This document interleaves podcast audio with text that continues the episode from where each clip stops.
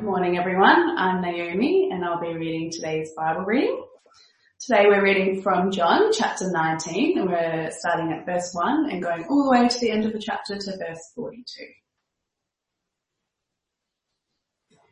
Then Pilate took Jesus and had him flogged. The soldiers twisted together a crown of thorns and put it on his head. They clothed him in a purple robe and went up to him again and again, saying, "Hail, King of the Jews," and they slapped him in the face. Once more Pilate came out and said to the Jews gathered there, "Look, I am bringing him out to you to let you know that I find no basis for a charge against him." When Jesus came out wearing the crown of thorns and the purple robe, Pilate said to them, "Here is the man." As soon as the chief priests and their officials saw him, they shouted, "Crucify, crucify." But Pilate answered, "You take him and crucify him. As for me, I find no basis for a charge against him." The Jewish leaders insisted, "We have a law, and according to that law, he must die, because he claimed to be the Son of God." When Pilate heard this, he was even more afraid, and he went back inside the palace. "Where do you come from?" he asked Jesus, but Jesus gave him no answer. "Do you refuse to speak to me?" Pilate said. "Don't you realize I have power either to free you or to crucify you?" Jesus answered, "You would have no power over me if it were not given to you from above. Therefore, the one who handed me over to you is guilty of a greater sin." From then on, Pilate tried to set Jesus free, but the Jewish leaders kept shouting, "If you let this man go, you are no friend of Caesar. Anyone who claims to be a king opposes Caesar."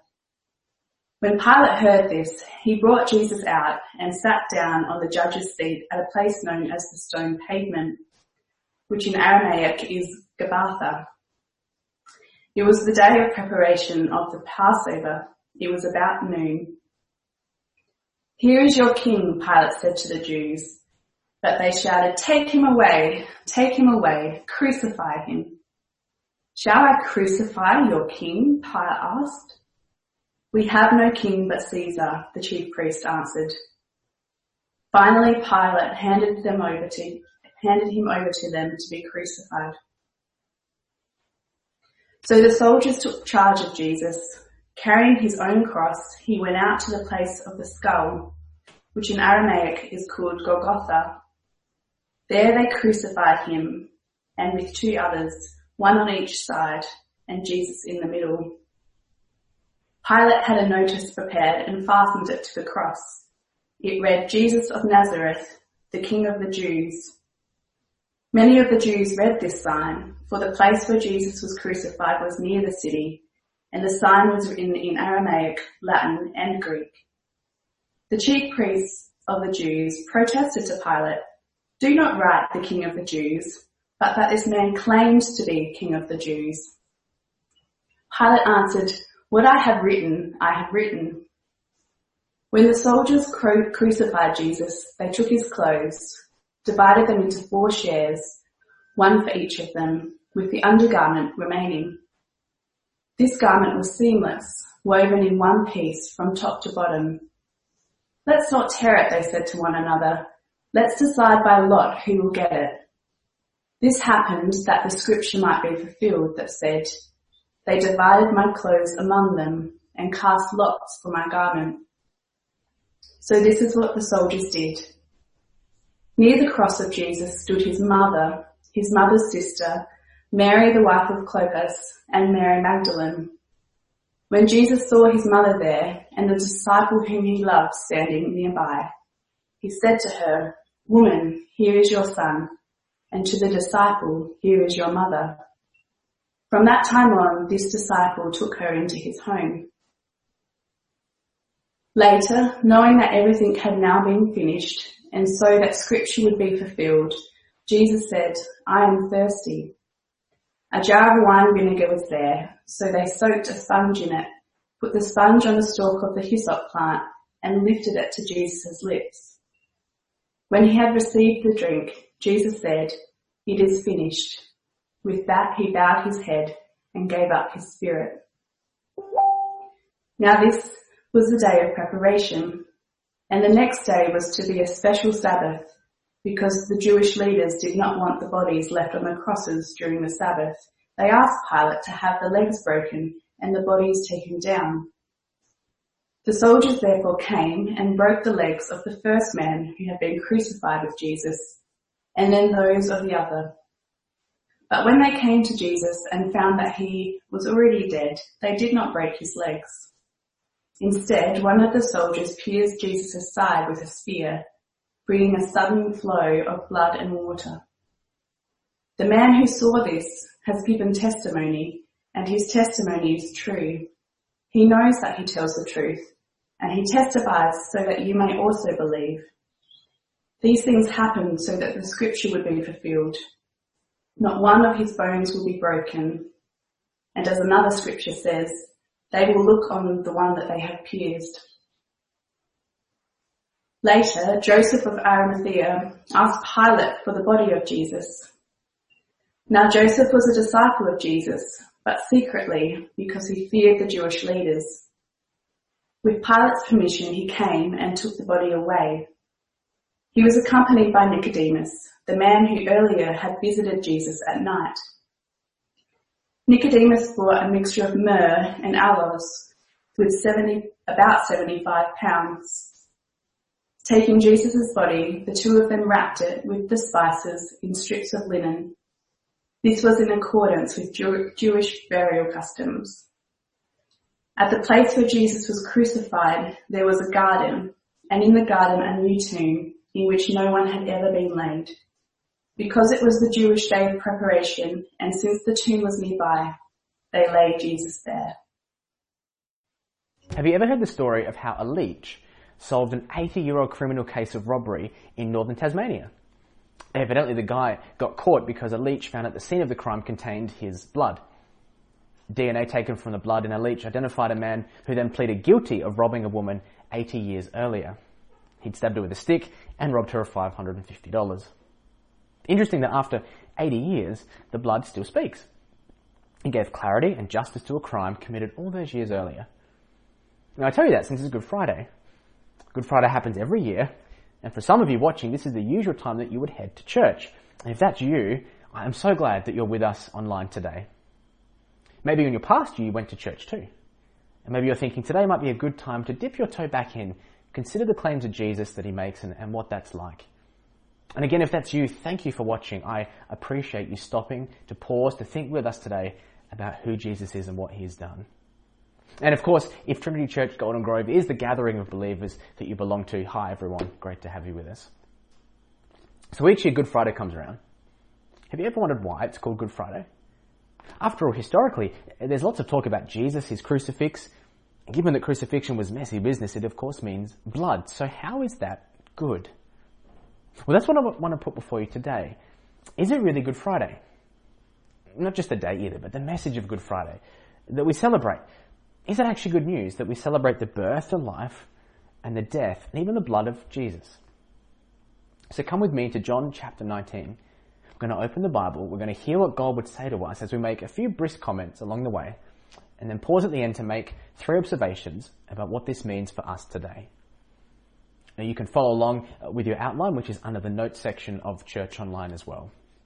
We're going to look at this story in two parts. Part one, the authority Jesus has before the cross.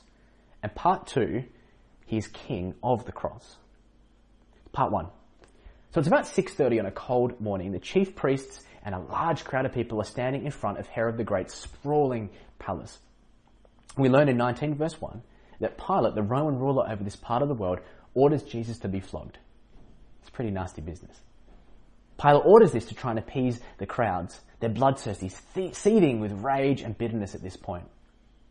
And Jesus, the God-man, the one whose hands had healed and fed thousands in his lifetime, who gently hugged children and cared for widows, is now reeling under the pain of the hands of men as he takes a beating from soldiers. A crown then lands on his head in 19:2. Actually, it's more like forced. It's made of thorns. What should signify dignity and honour is now turned to an ugly, gnarly, cruel implement of pain. A robe of purple is adorned on him, reserved for royalty, just to mock him even further. And then their words, they hurt him with their taunts. Hail, King of the Jews, in 19 verse 3. Ironically, the soldiers at this point speak better than they know. You know, hundreds of years prior, the prophet Isaiah predicted the results of Jesus' suffering here, saying, "Many were astonished at you. His appearance was so marred beyond human semblance, and his form beyond that of the children of mankind." Well, this is it for Jesus. This is that moment. And when the soldiers finish playing with Jesus for sport, Pilate brings him out to the crowds and just says, 19:4, I have no charge against him. But Jesus is still wearing the robe, the crown. And so Pilate says in 19:5, "Behold this man." What would they be looking at this point? A man stripped of any dignity, beaten, wearing clothes only to mock his claims as king? Yes. You know, if Pilate tried to get Jesus off the cross at this point, that plan backfires, because like sharks thrashing in the foamy sea mid-hunt when they've smelt blood, the crowd have seen Jesus there, and they want more. "Crucify him," they shout in 19:6. They want death, and a bitterly cruel one at that. Crucifixion was the worst death imaginable. It deliberately delayed dying until maximum torture was inflicted. Victims would often hang for hours and hours, agonizing on their cross. They'd often be hung at eye level and in a public place so people could pass by and spit on them or hurl abuse too. A word was even invented to describe this pain and horror: excruciating, which literally means from the cross. In verse 7, the crowd says that Jesus is the Son of God, perhaps to get Pilate to hurry up and crucify him. But Pilate hears this and he's taken back. He's just had the Son of God beaten. You see, the Romans were superstitious. To be the son of a god or have that leveled at you, that implied a level of divinity. So Pilate's shocked and says in verse 10, "I can release you. I have authority, Jesus." To which Jesus says, "Actually, no, you don't. You're not in control. The God from above is at work in this event." This is one of these moments in the Bible that show us just how absolute divine sovereignty is compatible with human significance and real human choices. Even the worst evil, even a pandemic, that can't escape the outer bounds of God's sovereignty, you see. Nature isn't sovereign, Satan isn't sovereign, sinful man is not sovereign. God rules them all, and it's here that Jesus' authority as the sovereign God is on display for all to see, yes, from a cross. But as fearful as Pilate was of Jesus, a greater fear soon swept over him, the fear of Caesar. The Jews now trapped Pilate behind a perfectly immovable rock. "Pilate, you're a king." And just realize that because we think you're pretty amazing, Pilate, know that you're not going to be a friend of Caesar anymore if you let this Jesus off and don't put him to death. Because remember, he claimed to be king, and that means something. That means that's treason. You don't want to be that guy, do you, Pilate, that lets this king go? You see, Pilate was on shaky grounds with Rome at this time, and the threat of being out of sorts with Caesar was too much to be handled. Notice too, the Jews are very quick to identify with Pilate as their king, but also they want Jesus as their king just so they can kill him. Pilate sits down in verse 13 and so seals Jesus' fate on the cross. Now, it's significant here at this point that John adds it was the day of preparation of the Passover in verse 14. You see, every year on this day, a lamb was prepared to be killed and eaten at a feast where God's people remembered how God had redeemed them out of Egypt by his grace, by the life of another, to form and shape them as a people. This was the defining mark for the Israelites as a people group. And at this moment, as the Jews were waking up midday, going about their business, preparing a lamb, so too God was preparing the lamb, his own son, Jesus the Christ. And so that's part one. We leave Jesus with the full authority of the situation, yet allowing himself to be crucified as the Lamb of God. He used his authority to serve the Father and to serve us by giving up his life as our ransom. So part two, we see the authority of Jesus before the cross. Now we see Jesus as King of the cross. So if part one began with Jesus getting a beating and ending with the crowd saying, "We have no king but Caesar," part two now begins with the crucifixion and ends with silence as we're left to behold the crucified King. Now, John's emphasis in recording all this, by the way, isn't to describe the physical act of being crucified. He mentions it actually only in one verse, in 19:18, as he says, "Jesus was crucified." He's not writing to describe how the nails went in, how it sounded, the way the soldiers did it, the tears, the violent screams. But certainly John wants us to see that Jesus did suffer. He never diminishes the suffering of Jesus. But his purpose is to show us the sovereign plan of the Father and Son and the Spirit from eternity past until this moment where Jesus willingly, with all authority as King, dies on the cross for the benefit of God's glory, being upheld in the universe because of sinful people like you and me. So at this point, Pilate's still hovering around, and he puts a sign above the cross declaring Jesus to be King of the Jews, 19 to 22. That's practical. You do it so the general public knows what they did wrong and they wouldn't do it. And it's a public way of telling Caesar Jesus was on the cross because he claimed to be king. Now, that of course enraged the Jews. Suddenly they don't want Jesus as their king. But Pilate's reply was, right, he says, I'm not changing it. You can't unmake a king, right, even if you try and dethrone him in death. Some time passes, it's probably 12 o'clock now, and suddenly Jesus feels death's hands taking hold of him, his body pounding, his heart breaking, and he feels the pull towards darkness of separation from God. And so knowing this is the purpose for which he came alive for in the first place, he declares in these wonderful words in 19 verse 30, it is finished. But it's not the pain that he says finished. It's the sin-bearing of the world that's now in him as he dies, separated from God alone, drinking the cup of wrath and death and judgment that wasn't his, but he gladly took, so we may drink the cup of salvation. As Jesus said of himself a few years earlier, the Son of Man did not come to be served, but to serve and give his life as a ransom for many. But you see, God is not a bloodthirsty leech, nor a violent, unstable being. This talk of blood and death, you know, various threads of God's dealing with humanity all culminate at the cross like a grand final victory. And why Jesus died can only be understood when we start to understand how abhorrent and ugly and violating sin is to God. You see, if you reduce sin in any form, then the need for Jesus to go to a cross is ridiculous. But you maintain a high view of the horror of sin, and it's wonderfully glorious. You see, sin angers God because sin is the very thing that opposes God. It seeks to dethrone his glory, give it to another.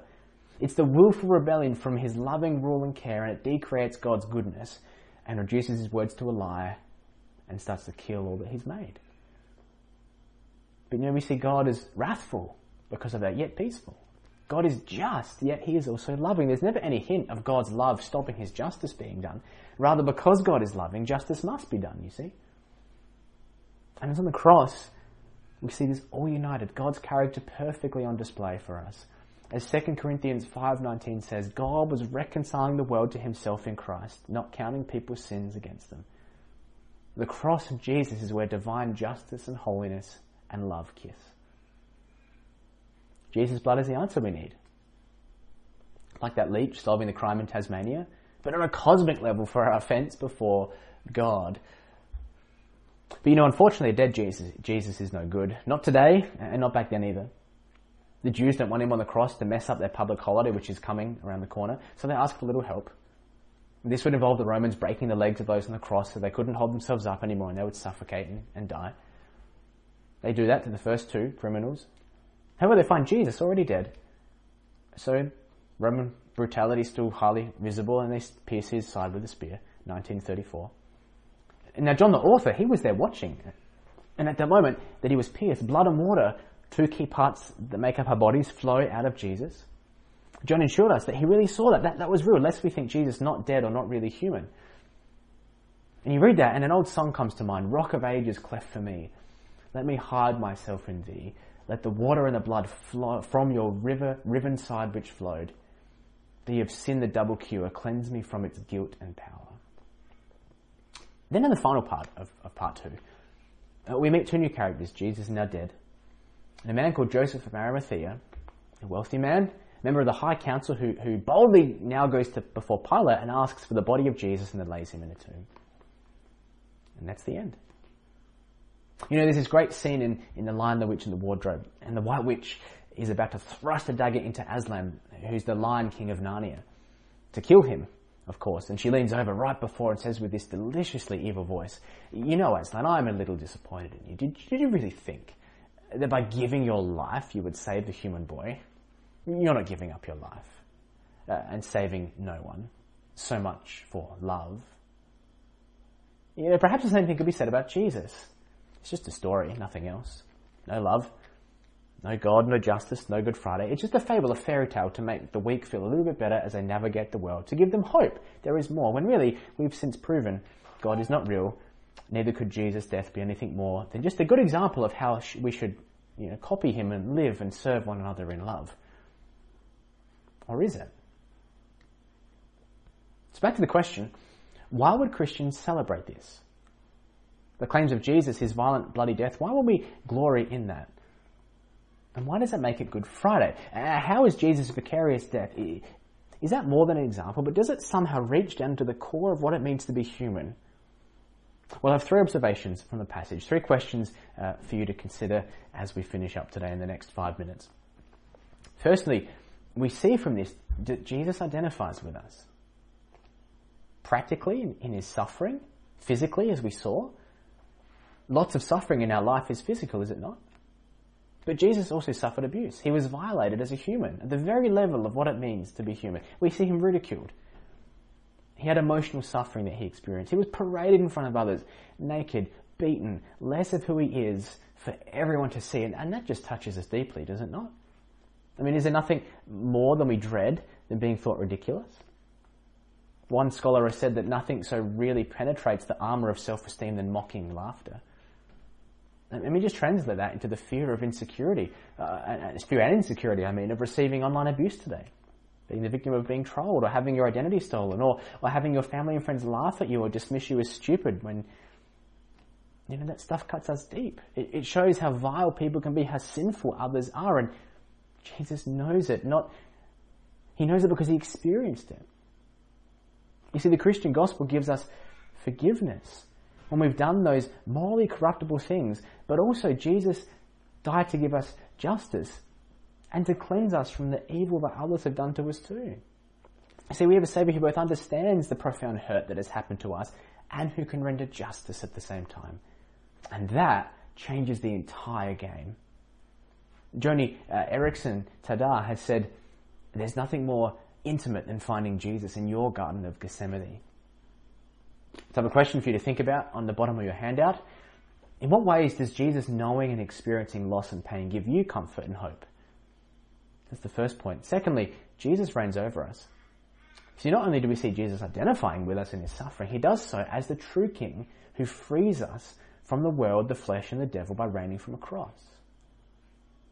In verses 24, 28, and 36, John inserts these little claims to show us that Scripture is being fulfilled as this happens.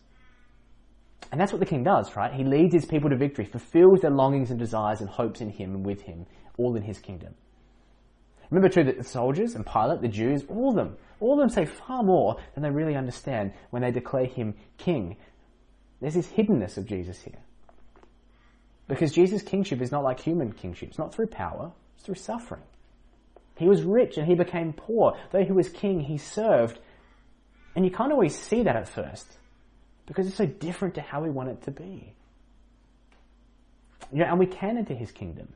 It's not with strength, not doing things, but it's in weakness and repentance and humility because he's done it for us. We can contribute nothing to our salvation. He said on the cross, "It's finished." The hope of Jesus for the Christian is not grounded in some impersonal force, right wins out in the end, or an overly optimistic response, "I'm sure it's going to turn out all right," but in the righteousness of God. You see, the Christian view is that because we live in a theistic universe, right will finally prevail because God is just. And it's on the cross that all happens.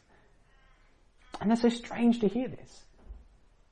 Friedrich Nietzsche, I think I said that right, a German philosopher, he rejected the cross of Jesus because, in his words, Christianity is a religion of pity. His bitterness against the Christian God led him to say Christianity is the God of the sick, the God of spider, God on the cross. He rejects Christianity because it's too weak to be of any value. Richard Dawkins also contributed to this by saying Jesus himself been tortured and executed for a symbolic sin? So was he tortured for a symbolic sin by a non-existent individual? Nobody not brought up in the faith, he said, could reach any verdict other than barking mad. What do you think? Are the claims of Jesus as king come to reign over us from the cross? Is that barking mad and too weak? Or is there something else in the claims of Jesus that are wonderful and glorious and life-giving?